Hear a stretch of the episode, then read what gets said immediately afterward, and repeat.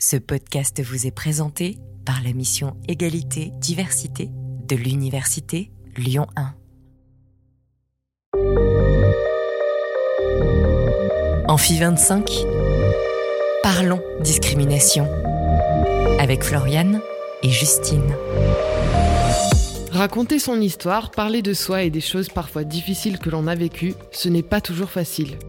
C'est pourquoi nous avons imaginé l'Amphi 25 comme un espace d'échange et d'écoute bienveillant, libre de tout jugement, où chacun et chacune peut parler de ses différences. Mais Justine, pourquoi c'est 25 Eh bien 25, c'est le nombre de critères de discrimination reconnus par la loi française.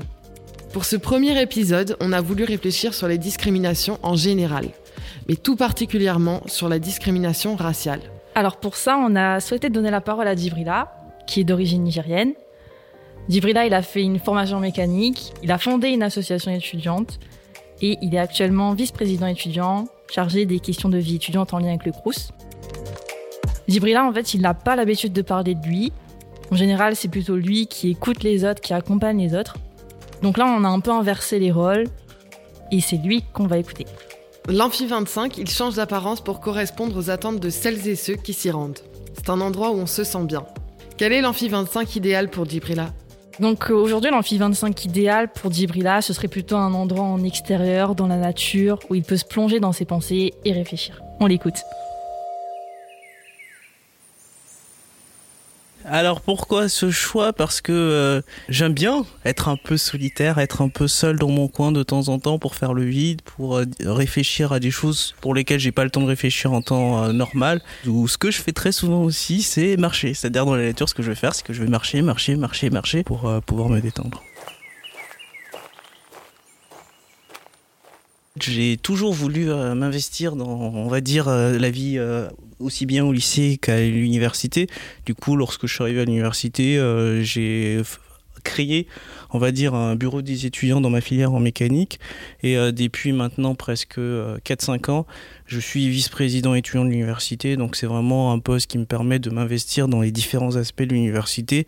Parce qu'au lieu de critiquer et de me plaindre en permanence, je préfère agir pour essayer d'améliorer nos conditions d'études et de vie au quotidien. En fait, j'ai créé cette association pour deux raisons. La première, c'est que je ne me retrouvais pas forcément dans les associations qui existaient au niveau de l'université. Justement parce que parfois les associations font un travail formidable, mais je pense que sur la question de l'inclusion, certaines associations devraient aller plus loin pour inclure tous les étudiants. Et euh, d'autre part, euh, ma filière n'était pas forcément représentée. Du coup, euh, je voulais qu'on puisse s'investir au niveau de l'université. Et quand tu dis une association qui est un peu inclusive, Qu'est-ce que tu entends par là? Moi, je suis en mécanique. C'est une filière qui n'est, on retrouve pas énormément de femmes. Donc euh, c'est aussi euh, essayer par exemple de promouvoir la formation en prenant par exemple euh, les filles qui étaient dans notre formation pour essayer d'aller dans les lycées, faire des sensibilisations. C'est aussi forcément vu qu'on a on va dire un public qui est assez hétérogène.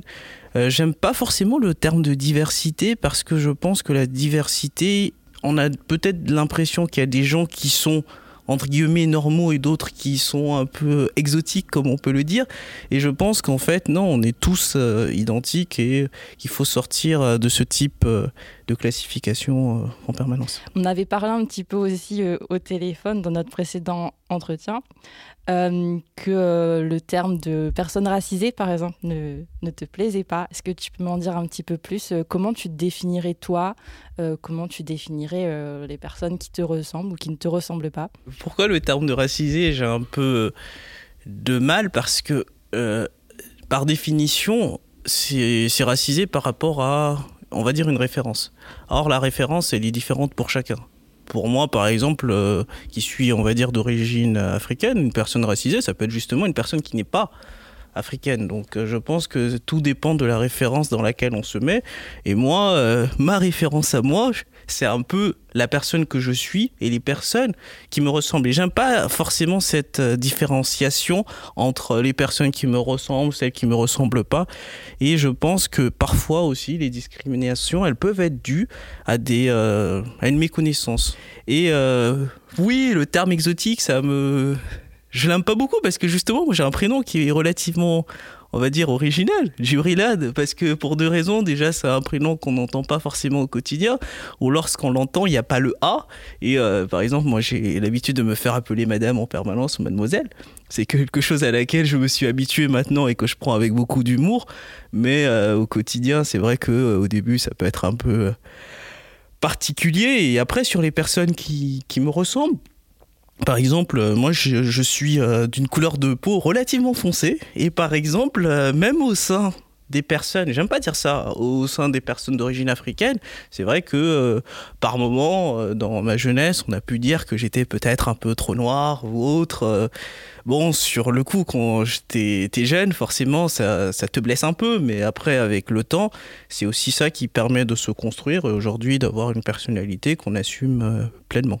Tu me dis du coup que tu n'es pas forcément victime ou que tu te sens pas euh, concerné vraiment par euh, des situations de discrimination ou de racisme, euh, peut-être des petites injustices et tout ça, enfin des petits des petits comportements? Enfin, C'est ce que tu m'as dit. Ah oui, des petits comportements, ça c'est évident, il y en a plein. Je vais t'en donner deux, trois. Par exemple, euh, lorsque je suis, euh, je suis dans une salle et qu'on passe euh, son temps à dire on te voit pas, essaie de sourire un peu pour qu'on puisse te voir. Bon, c'est. Sur le coup, moi au début, voilà, c'est ce que je te dis. Aujourd'hui, c'est pas forcément grave, mais il y a des remarques de ce type ou lorsqu'on me pose des questions sur mes origines en me disant, par exemple, sur cette crise du Covid, est-ce que vous avez des aiguilles chez vous? Euh, Et en fait, euh, déjà, le chez vous, chez nous, euh, c'est toujours problématique. Après, bien sûr, il y a plein de discriminations qu'on peut subir au quotidien, mais voilà, j'ai pas été on va dire, parce que sur la, question de la discrimination, bien sûr, il y a le côté discriminé sur, sur une nature, mais aussi le fait de porter préjudice. Je veux dire que ça m'a pas porté préjudice, mais des actes de discrimination, j'en subis un peu, un peu au quotidien, surtout je pense dans, dans la fonction que j'occupe. C'est vrai que parfois on peut presque euh, faire un procès, euh, pas d'intention, mais euh, de légitimité, j'ai envie de dire, d'occuper une telle fonction. Et que parfois les personnes ne le disent pas forcément ouvertement, mais ça peut se ressentir aussi bien parfois du côté des services, mais aussi peut-être de certains étudiants. Surtout que, euh, en plus de mes origines euh, africaines, je suis aussi. Euh, il se trouve que je suis confession musulmane et c'est vrai qu'une fois, quand on m'a posé la question, qu'est-ce que tu penses du terrorisme sur le coup, je me suis dit, mais c'est quoi cette question à deux balles? Parce que vraiment, c'est pas parce que je suis de confession musulmane que je suis un terroriste. Ça, loin de là, et je pense que ces amalgames aussi, il faut les déconstruire, il faut faire un travail là-dessus, parce que la lutte contre les discriminations ne peut pas être que répressive. Je pense aussi qu'il faut un travail de sensibilisation et d'explication de ce qui se fait. Est-ce que j'ai dû travailler plus dur pour en arriver là? Euh, non, je pense que je pense que pour être légitime, oui, ça me demande euh, sans doute de ne pas faire. Euh, peut-être que j'ai droit à moins d'erreurs. Et je pense que sur le travail que je fais, il faut vraiment. Par exemple, sur la question de la discrimination ou sur d'autres sujets, je pense qu'il faut que j'arrive vraiment à prendre du recul et que, par exemple, sur certains aspects, quand dans mes fonctions, par exemple, je suis appelé à travailler sur des questions d'aide sociale ou d'autres, forcément, je, je dois prendre un recul plus important que si, par exemple, j'étais euh, d'origine caucasienne ou autre. Et du coup, oui, ça me demande un travail, on va dire, de neutralisation, de recul qui est peut-être beaucoup plus important et un travail en arrière qui est euh, plus important. Mais c'est pas forcément quelque chose qui euh, m'obsède au quotidien parce que dans tous les cas, je suis quelqu'un qui pense que lorsque je fais quelque chose, je vais le faire au mieux.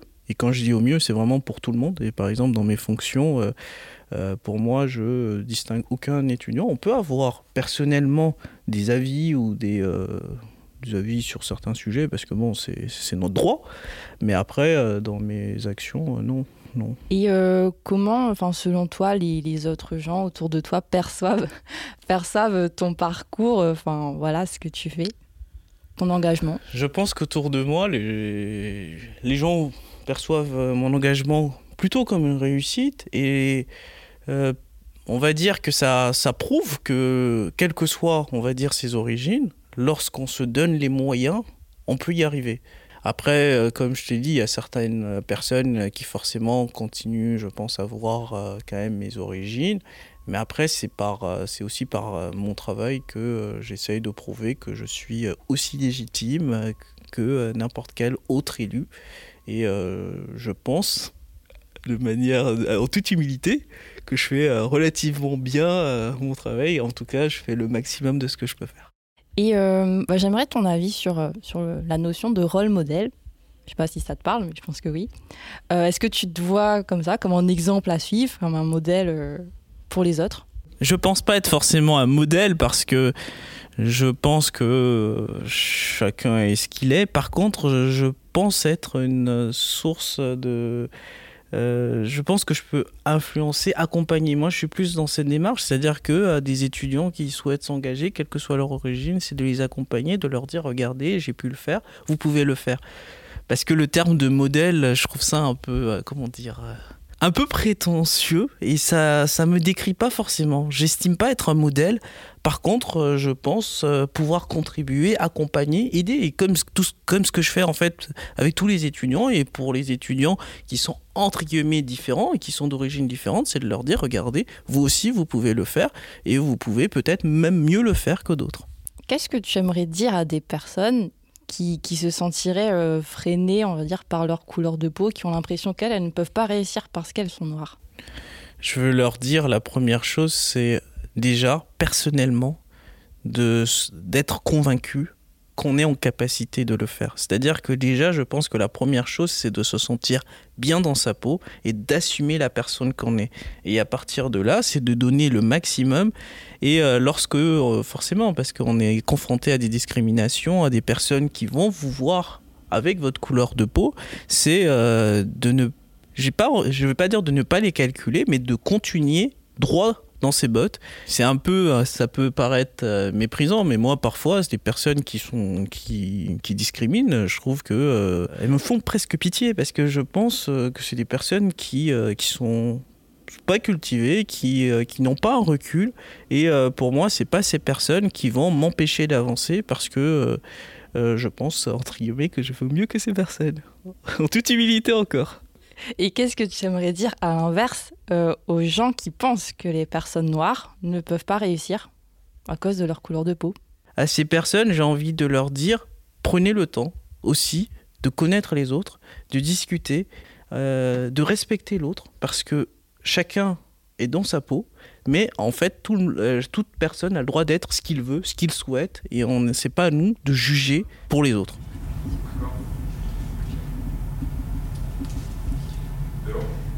C'est vrai que euh, euh, le concept d'Amphi 25, euh, au début, j'étais pas perplexe, mais je me demandais qu'est-ce que c'était. Et c'est vrai que là, finalement, je repars en étant content. Je suis, ça m'a vraiment fait en fait du bien de passer ce moment à discuter parce que peut-être tout simplement le fait de me poser dans, un amphi 25 et de discuter, de parler de moi, ça peut aussi être pas si mal.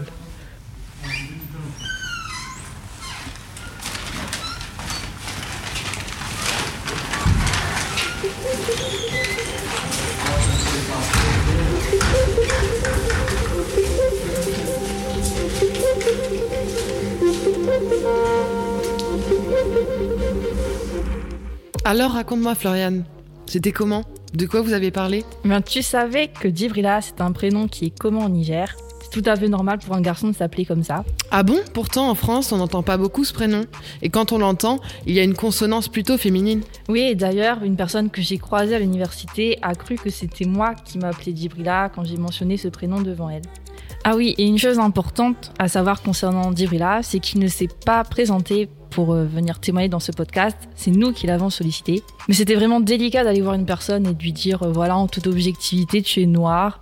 Est-ce que tu as déjà été victime de discrimination euh, par rapport à ta couleur de peau? Mais en fait, pas du tout. Lui, il ne s'estime pas directement concerné par le racisme. Il s'est dit pourquoi moi? Parce que je suis issu de la diversité, on me contacte comme si j'étais forcément victime de discrimination. Après, il a pris ça avec beaucoup d'humour et au final, il adhère à notre initiative de s'attaquer à ces sujets grâce à ce podcast. Donc ça, c'était vraiment cool. Parmi les 25 critères de discrimination reconnus par la loi en France, il y en a un qui porte sur l'origine et un autre sur l'appartenance ou non-appartenance, vraie ou supposée, à une ethnie, une nation ou une prétendue race. Comment en parler de ces sujets sensibles? Comment s'articule le fait d'être issu d'une minorité et d'être engagé dans la vie politique? Ce sont des questions que nous avons posées à nos deux invités, Hélène Balazar et Guillaume Roux. Hélène Balazar est chercheuse en sciences politiques au laboratoire Environnement, Vie et Société de l'Université de Lyon et ingénieure des travaux publics de l'État. Elle s'intéresse à la citoyenneté des personnes éloignées de la participation politique, aux formes d'action collective et à la lutte contre les discriminations ethno-raciales et religieuses. Quant à lui, Guillaume Roux est chercheur au laboratoire de sciences sociales Pacte affilié à Sciences Po Grenoble. Il travaille sur les phénomènes de racialisation, la stigmatisation des catégories de population, la perception des discriminations et le rapport aux politiques. Hélène Balazar et Guillaume Roux sont aussi co-auteurs de l'ouvrage L'épreuve de la discrimination, enquête dans les quartiers populaires, paru aux éditions PUF en février 2021. Donc on va commencer par le commencement. Qu'est-ce qu'une discrimination? Déjà, peut-être que la première chose qu'on peut dire, c'est que dans, l'ouvrage collectif qui a été coécrit à cet auteur et autrice euh, que vous avez mentionné, on s'intéresse à l'expérience vécue subjective des discriminations ou de stigmatisation. Ensuite, euh, la discrimination, on peut euh, la définir assez classiquement comme un traitement défavorable qui est réservé à certains individus en raison de leur appartenance euh, à une catégorie de population.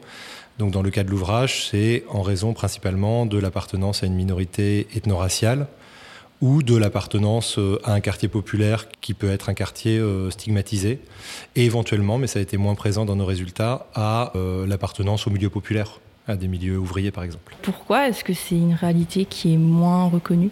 Alors c'est une bonne question et c'est euh, notamment, euh, enfin voilà, c'est le fruit de l'histoire. Alors euh, on peut dire que c'est le fruit aussi du hum, l'histoire, ne serait-ce que si je m'arrête au XXe siècle, l'histoire de la Seconde Guerre mondiale avec l'Allemagne nazie, qui voilà, c'était quand même des histoires de race. Donc on a en France essayé de, fuir un peu le mot race, parce que ça n'a pas toujours été le cas. Hein. On avait à l'époque de la colonisation un code noir, un code de l'indigénat.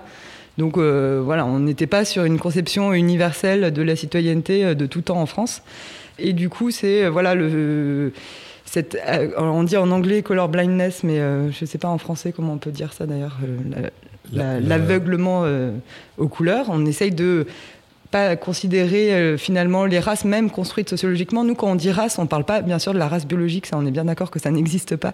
On parle de la race sociologique, c'est-à-dire que finalement c'est le racisme qui crée la race. C'est parce qu'il y a des personnes qui vont distinguer d'autres personnes en fonction de, par exemple, leur couleur de peau ou certaines aussi des fois euh, habitudes culturelles ou traditions, et voire même religion. On peut voilà parler de, on parle nous de racisme aussi, par exemple anti-musulman. Et du coup, c'est parce qu'il y a des personnes qui vont distinguer euh, d'autres personnes en fonction euh, euh, de leur supposée finalement appartenance à une autre catégorie, une autre race qu'on parle de race en sociologie. Mais voilà, en France, les politiques ont été très très frileux et sont très frileux de parler de race, et ça a même été en 2018 rayé de, de la Constitution. Pour autant, euh, il y a une réalité. En fait, nous, euh, dans les, bon, c'est pas nous qui l'avons démontré cette réalité. Hein. Il y a des études qui ont été, qui ont porté vraiment sur ce sujet, notamment les études de l'INED, qui s'appelle Trajectoire et Origine, euh, qui, du coup, en contournant finalement le mot race, hein, mais en parlant plutôt d'origine immigrée, d'origine étrangère, ont montré qu'il y avait une vraie réalité des discriminations ethno-raciales. Nous, on l'a confirmé, c'est-à-dire que dans les 245 entretiens qu'on a menés euh, dans le cadre de l'enquête, à peu près 93% des enquêtés euh, nous ont dit avoir été victimes ou témoins de près de discrimination ethno-raciale, religieuse et ou euh, territoriale, mais en fait, en grande partie, c'était les discriminations ethno-raciales qui revenaient. Donc voilà, c'est une vraie réalité. Il y a une l'ampleur euh, assez forte de ces discriminations ethno-raciales. Et donc nous, dans ce livre, nous on essaye pas de mesurer euh, les discriminations ethno-raciales, mais de voir quelles en sont les conséquences euh, sur les individus euh, notamment en termes d'appartenance euh, à la France aussi, euh, dans les conséquences aussi politiques. est-ce que ça donne envie de s'engager ou au contraire, est-ce que ça donne envie de, se désintéresser de la politique? Et les conséquences, ne serait-ce que psychologiques, sur voilà, le bien-être, le mal-être des individus. Et effectivement, on a ce modèle républicain qui se veut aveugle à la couleur. En même temps, on a une résistance au moras, et dans certains cas, pas toujours, parce qu'il ne faut pas caricaturer, on peut se demander si c'est pas, enfin dans certains cas, il est clair que c'est aussi une résistance à la reconnaissance de la chose, c'est-à-dire euh, une résistance au fait que les appartenances raciales, elles, euh, ou ethno-raciales, elles, euh, elles servent de support à des discriminations et à du racisme. Et donc, on pourrait dire qu'une des raisons de la résistance euh, à l'émergence du thème des discriminations ethno-raciales et à l'usage des catégories elles-mêmes, c'est en partie, dans la société française, c'est en partie une résistance à la reconnaissance dans l'espace public français de l'existence de discriminations ethno-raciales. Et c'est aussi une résistance à la reconnaissance d'un racisme qu'on peut appeler institutionnel ou systémique, c'est-à-dire qu'il est assez facile en France de dire que certaines personnes sont ou seraient racistes et qu'on a un problème avec ces personnes-là.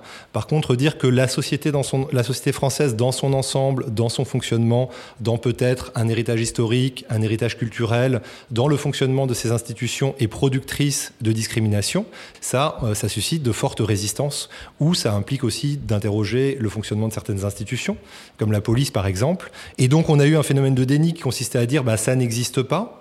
Aujourd'hui, on entend encore parfois dans l'espace public ou dans les discours publics des gens qui disent ça n'existe pas, mais on peut aussi passer de phénomène de déni à un phénomène de dénégation, pour reprendre des catégories qui sont euh, qui ont été euh, euh, forgés par un sociologue qui s'appelle Didier Fassin. La dénégation, ça consiste à dire bon, bon, peut-être que ça existe, mais euh, c'est pas si grave que ça, c'est pas si important que ça, c'est pas le problème. Il y a d'autres problèmes plus urgents, ou peut-être aussi des manières, enfin c'est pas peut-être certainement des manières de disqualifier la lutte contre les discriminations en, l'opposant à d'autres problèmes. Par exemple, le vrai problème, ce serait la lutte contre le terrorisme, et ça empêcherait, ça devrait empêcher de s'intéresser, de lutter contre les, discriminations. On voit que régulièrement, euh, les personnes qui cherchent à parler de racisme systémique sont qualifiées d'identitaires. Euh, de gens qui se référeraient, qui voudraient rigidifier des identités, alors que en réalité, ce sont plutôt des gens qui demandent l'égalité. On a aussi euh, la rhétorique de la victimisation, qui consiste à dire aux personnes qui parlent de leur propre expérience d'un racisme qu'elles se victimiseraient et qu'au fond, elles seraient dans une sorte de complaisance. J'ai l'impression, voilà, en ce moment, euh, on, est, on va même au-delà de la disqualification, on va vers ce que disait Guillaume, un peu de l'attaque envers des personnes qui diraient qu'il y a des discriminations ethno-raciales et que c'est une réalité. Et en fait, euh, souvent, euh, ces attaques sont justifiées euh, par les politiques, par le fait d'opposer universalisme à communautarisme, et au fait de dire si on reconnaît qu'il y a effectivement des catégories et des discriminations ethno-raciales, ça va les faire exister, ça va faire exister des groupes minoritaires qui vont fonctionner en entre-soi et ça va créer du communautarisme. Et ça, c'est vraiment en France quelque chose qui est très mal vu ce fonctionnement en, entre-soi. Nous, euh, enfin voilà, ce, côté, euh, si on parle de discrimination ethno-raciale, on va créer du communautarisme, voire même du séparatisme, hein, pour reprendre l'expression euh, en ce moment à la mode, à l'Assemblée nationale par exemple. Nous, ce qu'on a vu, en tout cas dans notre enquête, c'est que c'était plutôt l'inverse qui se produisait. C'est donc finalement accuser les personnes qui essayent de lutter pour l'égalité contre les discriminations de personnes qui vont provoquer des séparatismes et ben, finalement, c'est l'inverse qui se produit dans nous, ce qu'on a observé. Ce qui produit le séparatisme, c'est le fait d'être victime euh, de ces discriminations ethno-raciales. Et donc, le fait de ne pas lutter contre va renforcer euh, le séparatisme qu'on a effectivement pu observer auprès de certains enquêtés, alors pas la majeure partie, hein, mais euh, dans certains quartiers, de personnes qui, parce qu'on les assigne à une catégorie de manière continue, que ce soit par les institutions ou par des individus, mais les discriminations institutionnelles ont été rencontrées par deux tiers de nos enquêtés. Et du coup, ces discriminations, vivre ces discriminations-là produit effectivement euh, des identités, mais qui sont pour la plupart réactives. Euh, les identités minoritaires qu'on a observées, euh, des personnes qui disaient nous les Noirs ou nous les Arabes, c'était souvent des, des nous réactifs. C'est-à-dire que c'est parce qu'on les assignait dans ces catégories-là que effectivement ils étaient bien obligés de dire nous. Donc voilà, c'est pour, euh, pour dire que finalement, euh, on a, en tout cas dans notre enquête, plutôt des signes qui montreraient que cette peur de parler des discriminations ethno-raciales, cette aversion qui serait justifiée notamment par la peur de créer des séparatismes, est en fait plutôt contre-productive dans ce qu'on a observé. Et donc, du coup, vous dites que le mot discrimination fait peur, finalement. Ou alors n'est pas bien compris, mais du coup, comment en parler? Et comment aborder le sujet des discriminations avec les personnes qui sont potentiellement euh, victimes Ou avec euh, tout le monde, finalement? Une des premières choses qu'on peut dire sur euh, comment parler à des gens qui en font l'objet, c'est que pour les personnes qui font l'objet de discrimination, l'existence même d'une discrimination dont ils ont été l'objet est tout sauf évidente. C'est-à-dire que les discriminations peuvent passer inaperçues. Bien souvent, les gens se demandent s'ils ont véritablement fait l'objet ou pas d'une discrimination, puisque souvent les discriminations ne sont pas frontales ou ne se ne s'affiche pas euh, directement euh, comme tel. Et puis, euh, une fois que des gens se disent, bah si quand même, peut-être parfois parce que des expériences se sont répétées ou parce qu'ils ont comparé leur expérience à celle d'autres personnes, si quand même il y a quelque chose, je pense que j'ai fait l'objet ou je fais l'objet de discrimination dans ma vie ou dans, dans, certains, dans certains domaines, il n'est pas du tout évident à ce moment-là non plus d'en parler parce qu'on peut se dire de l'extérieur, et justement parce qu'il y a cette rhétorique qui est très euh, fallacieuse, de la victimisation, qui peut donner l'impression que on a en France euh, les membres de minorités ethno-raciales qui n'attendent que de pouvoir euh, dénoncer du racisme ou des discriminations. Mais c'est pas du tout ça qu'on observe, notamment dans notre enquête. Ce qu'on observe, c'est que l'expérience d'une discrimination ou d'une stigmatisation ou d'un racisme est souvent vécue sur le mode de la blessure intime les personnes peuvent bien souvent ont honte euh, d'avoir été discriminées, euh, peuvent ressentir la discrimination comme un, comme un choc, quelque chose qui peut susciter, des réactions émotionnelles euh, très vives, des larmes, des pleurs, mais on peut avoir des gens, par exemple, qui ne vont même pas parler de l'expérience d'une discrimination, dans un premier temps, à leur conjoint parce qu'elles se sentent honteuses. Donc sans doute qu'une des, une des premières choses à dire à des gens qui font l'objet de discrimination, c'est que bah, elles ne sont pas seules, c'est pas un phénomène individuel, mais c'est une expérience qui est largement partagée. Et dans, justement, dans notre enquête, euh, le, premier constat qu'on peut faire, c'est que l'expérience d'une discrimination, d'une stigmatisation ou d'un racisme est euh, massivement partagée par les membres de minorités ethno-raciales. Et euh, là, tu parlais du fait qu'on a du mal à en parler parce que c'est un choc, parce que c'est une blessure, parce qu'on peut en avoir honte. Et à l'opposé, on a aussi vu que euh, les personnes qu'on avait rencontrées avaient du mal à en parler parce que c'était devenu banal. C'était devenu quotidien, c'était devenu normal. On a des. Bah, c'est normal, c'est la vie, on peut rien y faire, c'est comme ça. Euh. Du coup, voilà, on a ces deux euh, raisons qui sont. Alors, des fois, ça peut même se juxtaposer. Hein. on est dans le choc, mais aussi dans la banalité. mais du coup, pour ces deux raisons, presque opposées, on a parfois du mal à en parler, à, le reconnaître comme étant quelque chose qui est injuste et qui ne devrait pas exister. Vous parliez un peu de déni ou de dénégation tout à l'heure. Donc, euh, si je comprends bien, il y a à la fois un déni de la part des, acteurs qui peuvent être, on va dire, extérieurs, observateurs de ces discriminations et qui refusent de le reconnaître, mais il peut y avoir aussi un déni qui, vient des, des, personnes qui sont concernées elles-mêmes par ces discriminations, qui, sont, qui en sont victimes. Oui, tout à fait. Et donc, ça rend d'autant plus difficile la lutte contre les discriminations parce que des deux côtés, il y a peu de mobilisation sur ces sujets-là et il n'y a pas de prise en charge parce que pas de reconnaissance. Et quand il y a des mobilisations, elles sont souvent euh, pas légitimées, enfin elles sont difficilement euh, légitimées en tout cas par euh, notamment les pouvoirs publics qui ont tendance à mettre plutôt des bâtons dans les roues que aider des personnes qui ont envie de travailler sur ces sujets-là. Des personnes, notamment des premiers concernés, qui ont envie de travailler sur ces sujets-là. On a dans notre enquête, donc, on a fait des entretiens individuels avec des personnes. Euh, on vient d'en parler, mais on a aussi essayé d'observer dans cinq villes en France des mobilisations contre les discriminations qui sortaient un peu des euh, associations classiques qu'on connaît de lutte contre le racisme, par exemple. Euh, voilà, pour essayer de voir comment des premiers concernés pouvaient essayer de s'organiser sur ces, ces questions-là.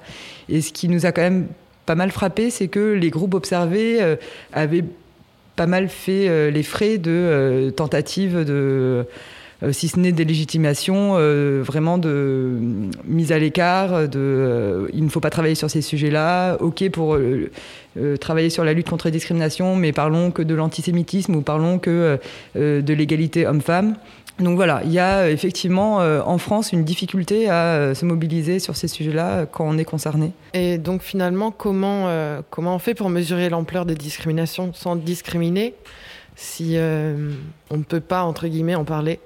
C'est une bonne question et ça revient un peu au débat qu'il y a de manière lancinante un peu en France sur le recours aux statistiques ethno-raciales voilà, dans pas mal de pays, on y a recours pour justement pouvoir vraiment euh, mesurer. Ben voilà, on fait un constat euh, euh, et on essaye de lutter contre. En France, on a, enfin, les, personnes qui sont contre le fait de recourir à des statistiques ethno-raciales disent que si on se met à demander aux gens de se classer dans des catégories, c'est là qu'on va créer vraiment ces catégories-là qui en fait n'existeraient pas. Donc c'est compliqué. Euh, mais donc l'INED, on, parlait de cette étude trajectoire et origine, a réussi à finalement contourner cette impossibilité en France de recourir aux statistiques ethno-raciales.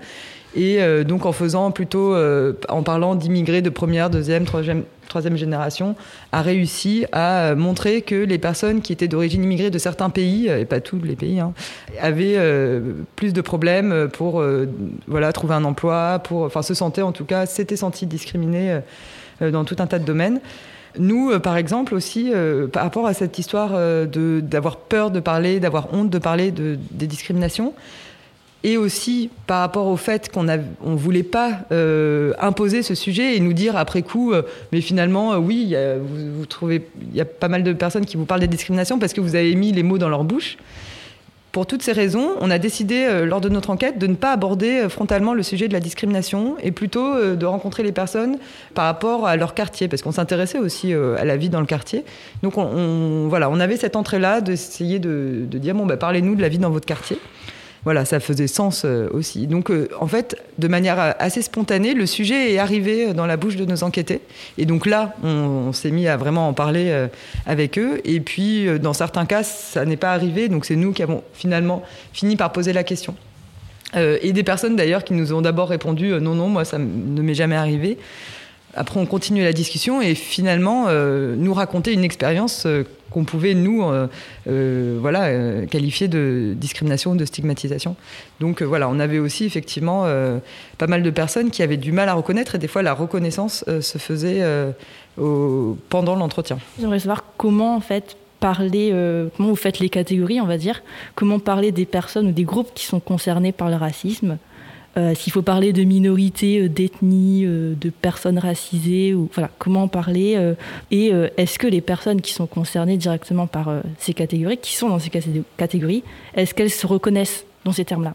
Disons qu'il n'y a pas de, réponse consensuelle. Ce qu'on pourrait dire, c'est aujourd'hui, pour reprendre ce qu'on a dit sur euh, l'usage du mot race, euh, il y a des gens dans le monde académique, universitaire et au-delà qui sont d'accord pour nommer les choses et des gens qui disent on ne peut pas nommer les choses, c'est affreux si on nomme les choses, comme l'a dit Hélène, euh, on va créer des communautés de manière artificielle, on va légitimer l'existence d'identités. Et ce que disent un certain nombre de chercheurs dont nous faisons partie, c'est que c'est déjà fait en fait. Ces catégories, elles existent. Elles existent dans la tête des gens, elles existent dans les discours publics, elles existent même parfois dans des discours qui soutiennent des politiques publiques à demi-mot.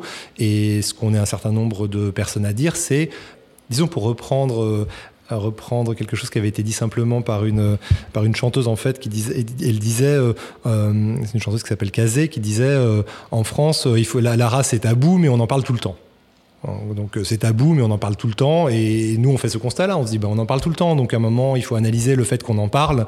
Et donc on va en parler. Après, euh, il n'y a pas de, consensus sur la manière de nommer les, catégories. Donc il y a des gens qui vont employer le terme ethnique, qui vont parler de groupe ethnique. Mais le mot ethnique, il a un sens qui est un petit peu décalé. Disons par exemple, en sociologie, dire que les personnes qui sont perçues comme noires ou qui se perçoivent comme noires, c'est un groupe ethnique. Ou que les personnes qui se perçoivent comme blanches, c'est un groupe ethnique. Ça correspond pas très bien à la définition de ce qu'est en sociologie. Donc c'est pour ça en fait qu'on utilise des catégories comme euh, race au sens sociologique du mot, ou qu'on parle de personnes racisées ou de personnes racialisées, ou on peut parler de minorités euh, ethno-raciales. De personnes minorisées, si on veut être peut-être un peu plus consensuel, parce qu'effectivement, le terme racisé ne fait pas consensus. Donc, nous, on s'est posé les questions hein, pour écrire le livre, et on avait du, on avait du mal à, y répondre. On a essayé plutôt de dire minorisé. Voilà, ça faisait même pas consensus entre nous. donc, oui, c'est une question à laquelle on n'a pas de réponse magique. Mais par contre, pour revenir à une partie de la question qui était, et les personnes euh, concernées, est-ce qu'elles spontanément euh, vont utiliser aussi ces catégories? Euh, Eh bien oui, plutôt. Et même d'ailleurs, quand je disais que ça va créer un peu l'expérience des discriminations, créer des identités réactives, ça crée aussi, on a observé un déni de francité, c'est-à-dire des personnes qui se sentent du coup pas françaises. Et du coup, un terme qui revient assez souvent euh, dans la bouche de ces personnes qui se sentent pas françaises, c'est de dire euh, c'est pas comme les Français ou les Français pour parler en fait finalement les Français. On comprenait dans leur discours que ça voulait dire c'était employé de la même manière qu'on aurait pu employer les blancs. Et du coup, voilà, le fait que ça soit ancré que finalement la nationalité est liée à une couleur de peau, presque. Alors, alors l'idée, est-ce que ce serait pas du coup de ne pas en parler justement, c'est ce que vous disiez un peu tout à l'heure, c'est peut-être partie du déni, mais euh, de ne pas euh, renvoyer à ces personnes, bah oui, en fait, euh, tu es noir ou tu es musulman, et de les forcer dans des catégories que peut-être eux, ils, ne voulaient pas être dans ces catégories, ils voulaient se considérer comme français, et au final, on leur renvoie à chaque fois à ces. Enfin, on les réduit, je ne sais pas si on peut dire ce mot-là, mais on les réduit à chaque fois à, ce à une identité peut-être qu'ils ne c'est la, solution qui, pour l'instant, en France, est, euh, privilégiée. Mais pour autant, euh, est-ce qu'il est n'y a pas ce problème en France? Nous, on, a montré que si, en fait, le problème était toujours là, même si c'est la solution qu'on a plutôt privilégiée en France. Euh, donc oui, d'une manière utopique, ça serait bien que ça marche cette solution, mais c'est un peu la solution bisounours, je dirais, et c'est pas pragmatique. Euh, les anglo-saxons ont tendance à être un peu plus pragmatiques sur ces histoires-là, par exemple, euh, en disant, ben, en fait, ça existe, il y a des problèmes, il y, a des, discriminations. Et du coup, euh, comment on fait pour les reconnaître, même si on aimerait que ça n'existe pas, pour pouvoir lutter contre? Ce qu'il faut peut-être aussi dire et redire, c'est que ces formes d'assignation identitaire, elles ne viennent pas de la recherche ou euh, des institutions euh, publiques ou des associations qui aujourd'hui essayent de porter dans l'espace public la question de l'existence de discrimination. En, ouvrant la presse, on va entendre parler sans cesse des musulmans, on a sans cesse des polémiques qui peuvent émaner de membres du gouvernement qui vont pointer les musulmans, on va aussi avoir des discours qui vont parler par exemple des immigrés ou des quartiers populaires, mais en parler d'une manière où on va comprendre à demi-mot que on est en train de parler de gens qui euh, sont des personnes non blanches ou qu'on est en train de parler de l'origine des gens. Donc, euh, face à ces assignations identitaires euh, qu'on ne veut pas voir, mais qui sont en fait massives, extrêmement répandues dans la société française, qu'est-ce qu'on fait? Est-ce que les personnes qui cherchent à porter dans l'espace public cette question des discriminations doivent être les seules à ne pas parler de catégorisation qui servent de support à des, de la stigmatisation ou à des discriminations. Et ce qu'on peut dire, c'est que les membres d'associations qui, s'intéressent à ces sujets ou les chercheurs qui travaillent sur ces sujets ne passent pas leur temps, ne, ne passent pas leur temps à dire nous on travaille sur les noirs, les maghrébins, les blancs, les musulmans. Notre enquête, comme d'autres enquêtes, est porte sur des personnes qui sont potentiellement victimes de discrimination ou de traitement inégalitaire en raison de différents critères et puis, on va constater que, eh bien, euh, dans certains cas, euh, l'appartenance à une religion est un critère qui euh, a produit de la discrimination ou que des personnes ont été discriminées parce qu'elles ont été perçues comme,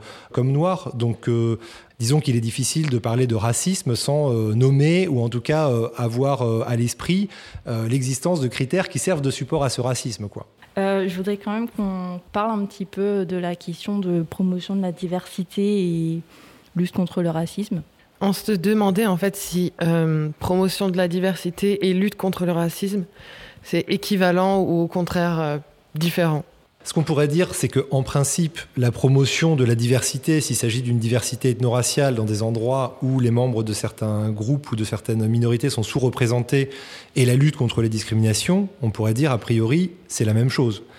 En pratique, c'est pas exactement la même chose. Et les politiques dites de diversité, c'est des politiques euh, qui naissent au début des années 2000 et qui euh, sont mises en œuvre dans le monde de l'entreprise. Donc, euh, en principe, ces politiques peuvent être utiles et intéressantes. Après, il faut interroger la manière dont elles ont été mises effectivement en œuvre. Et hum, ce que on a pu constater, c'est d'abord que on a constaté une chose qu'on constate dans les, politiques de lutte contre les discriminations en général, c'est-à-dire qu'on a des, acteurs de ces, de ces politiques ou de cette lutte contre les discriminations qui ont dit ah mais il doit pas y avoir de primat des discriminations ethno-raciales. Euh, les discriminations ça peut être euh, euh, parce qu'on est perçu comme maghrébin, mais aussi parce qu'on est perçu comme trop gros et parce qu'on est une femme et parce qu'on est handicapé et parce que et on finit à, avoir 100 critères et on se rend compte que un petit peu comme par hasard finalement le critère de discrimination qui est le moins traité et le moins pris en charge, eh bien c'est le critère ethno-racial parce que justement il y a de fortes résistances et c'est quelque chose qui n'est pas tellement porté par les pouvoirs publics. Donc les politiques euh, de promotion de la diversité ont pu reconduire ce genre de, euh, ce genre de choses. Et puis par ailleurs, enfin même si ça peut être des politiques tout à fait intéressantes, il faudrait euh, veiller à ce que ce soit pas parfois des manières de promouvoir quelques membres de minorités, éventuellement dans des institutions prestigieuses, ce qui je pense est très intéressant et peut produire des effets intéressants. Mais ce qu'il faudrait éviter, c'est que de promouvoir des personnes pour que ça serve de caution et qu'on dise regardez, il y a deux trois personnes. Euh, ce, que, tout le monde veut en fait, c'est l'égalité.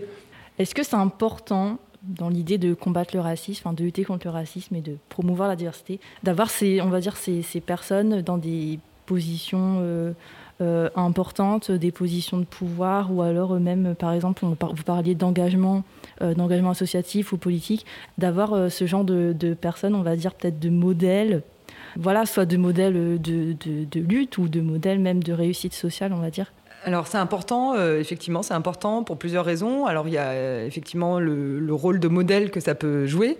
Euh, c'est possible. Alors bon, on l'a bien vu avec Barack Obama qui est devenu président de la République, qui a vraiment eu ce, rôle-là. Pour autant, est-ce que le sort des personnes afro-américaines aux États-Unis a été meilleur depuis le passage de Barack Obama à la présidence des États-Unis Rien n'est moins sûr. En tout cas, on, l'a vu l'année dernière, notamment avec toutes les mobilisations autour des, crimes policiers, que c'était loin d'être réglé. Donc euh, il y a ce rôle de modèle euh, qui peut jouer, il y a aussi le rôle de euh, finalement les premiers concernés sont les meilleurs pour parler d'un sujet qui les concerne. c'est sûr que si dans les médias il y avait plus de personnes qui, enfin, par exemple, même de femmes qui portent le voile, on parlerait pas des femmes qui portent le voile de la manière dont on en parle en ce moment dans les médias. Et où, à chaque fois, on, va inviter des, féministes qui portent pas le voile et qui, du coup, ont un discours qui est pas du tout euh, celui euh, qui parle de ces personnes-là sans, leur demander finalement leur avis. Donc pour ces deux raisons-là, c'est effectivement important, mais il ne faut pas que ça soit justement la Libye, euh, l'arbre qui cache la forêt. Il ne faut pas que ça serve justement à ne pas traiter vraiment le problème des discriminations institutionnelles et systémiques et à juste vouloir faire un peu du, cas par cas et à s'en sortir comme ça.